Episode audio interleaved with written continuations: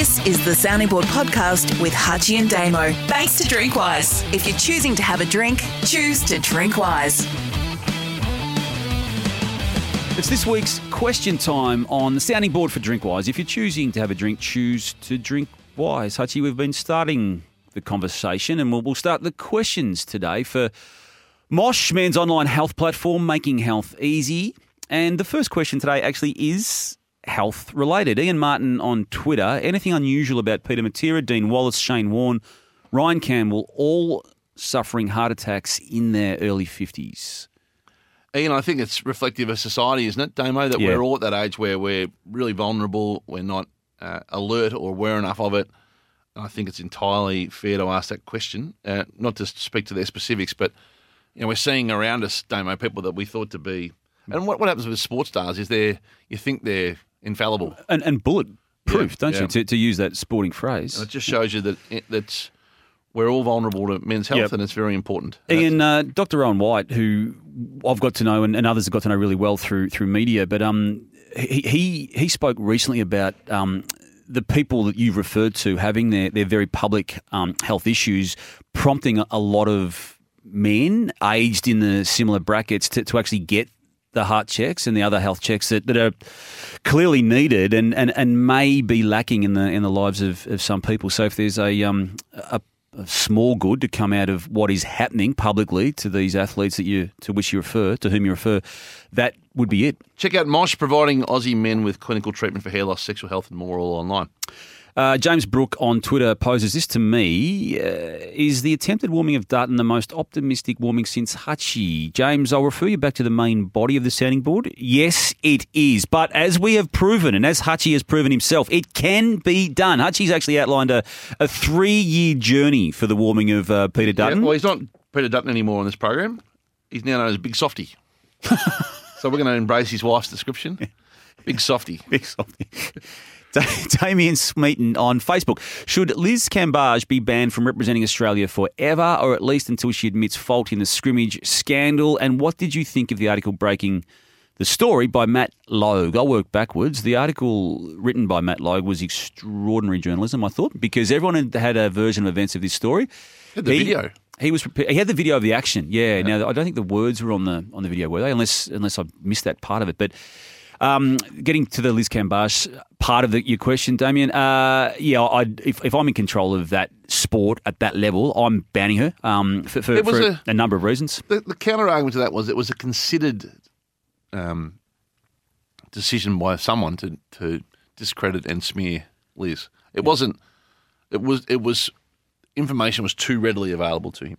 Yeah. Don't you think? Yeah, yeah, and and, I, and I, I don't think there's any coincidence that it was because of the cons, um, consistent and, and continual denials by Liz Cambage of, of what was Someone said and done. And, and look, as we do on this show, Hutchie, we'll just present the facts as they are to this point. and the facts pertaining to this are Liz Cambage has again denied uttering the the word in question that that has is clearly um, being used against her um, by other people who claim to have heard it. Yep.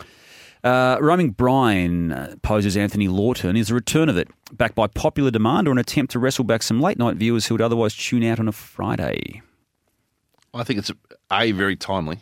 B, we've been calling for this you and I for two You have. years. Yep. Yep. Yep. So hats off. Well done. Yep. See, it's good timing when you're in the middle of a rice discussion and you're trying to show that you're committed to the game and extending your entertainment around it. And you know, there are, the AFL are mounting arguments you're not doing enough content. And so I think it's win win win. Probably picked the right time. If I was to be super critical, I'd say it's six months to a year too late. Yep. But I'm a big fan of the segment, as you know. You and are. it does hold people's attention Yeah, it does. Yeah. later into the night. Because uh, there's not much on Channel 7 that is unscripted, Hutchie, and that is unscripted. Is that fair to say? Yep. Yep. Mark Doherty on Facebook. Is the war in Ukraine over? It appears there is no coverage of it at all now. Why do the media go really hard on the coverage and then seemingly drop it like a It's hot a fantastic question, It is. Mark. It is. I'll pose this one at you, Damo. What Uh, what's my take? Yeah, uh, just to Mark's point, it, it, it's incredible, isn't it? It's it's arguably more serious now than it was when it broke. We had uh, teams, media teams from around the world, um, bunkered down and, and providing a- amazing and, and scary content, and yet most of those teams have been removed from the area because it's an expensive task, and Mark's- life just goes on. Mark's suggesting almost that people have got, got a coverage fatigue of this. I think there's an element of that. Uh, and do you think people would, would hear that and, and wince because we're all complicit in that if that's the case. Oh, we're all complicit. The Yeah. viewers complicit. Hutchie, we just move on, don't we? I mean, any any issue that, that is a, is news one day, at, at some stage, no matter how big it is, at some stage of the next forty eight hours, it's not big in some people's eyes, and unfortunately, we all just move on, and that's that, that is what is absolutely Yep. happening here. Great question from uh, Elijah. Um, Damo, for Yep. the Centurion series, Yep. did you ask Gary Ablett Senior to be involved? If so, what did he say? Uh, haven't yet, Elijah. Um, it's having having been party and part of projects to get Gary Ablett to speak on record, Hutchie, over the years, even even early days as an eighteen year old. It's close to impossible, but we have a, a plan around that, and we're going to launch that tomorrow. Actually, Hutchie, tomorrow being Wednesday of this particular week in question. So the Centurion series drops this week. It'll it'll start uh, this week. Yeah, Yep. yeah. Fantastic. There's an overall podcast that's going to sort of uh, announce its arrival, and then um, speaking to the, the there's 21 alive who have kicked 100 goals, and I've loved being part of this project. Um, It's a great idea. yeah, 28 in Was it total. your idea? Yeah. Well, actually, no. It was Sean Vance's idea. Sean Vance. Uh, a For a moment that you thought you'd take the. Yeah, it was me. Yeah, it was. no. Well, I've Well, hang on a said- minute. No, it was actually Sean Vance. It's a fair way from. It's been about five years. No, absolutely, it's Sean Vance's idea. yeah, yeah, it was. Oh, I can't say. Oh. Sean Vance. Sean Vance's Sean idea. Vance, great idea, Sean. Sean Vance's idea, Hutchie, as I, as I said at the outset.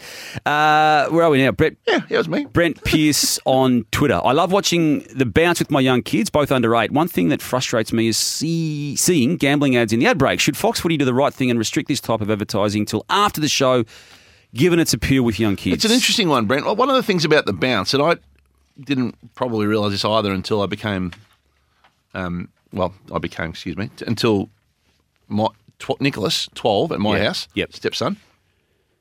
He and his mates all kids love it at show. It's Yeah. very relatable kids because the humour's quite goofy and Yeah. it's very rela- it's family. It's Sunday nights. He, they love it. Kids love it. It's one of the and so it perhaps has ended up being a slightly different uh, demographic than it was originally intended to. I'm sure when they started it, they didn't go, "This is going to be something we're going to make." So maybe that might just prompt a little rethink on that. that It- it's a wider question, and and we, we get asked this question a lot, and there might be some others here to, today too about sports. Um, sorry, advertising of gambling products within sports coverage.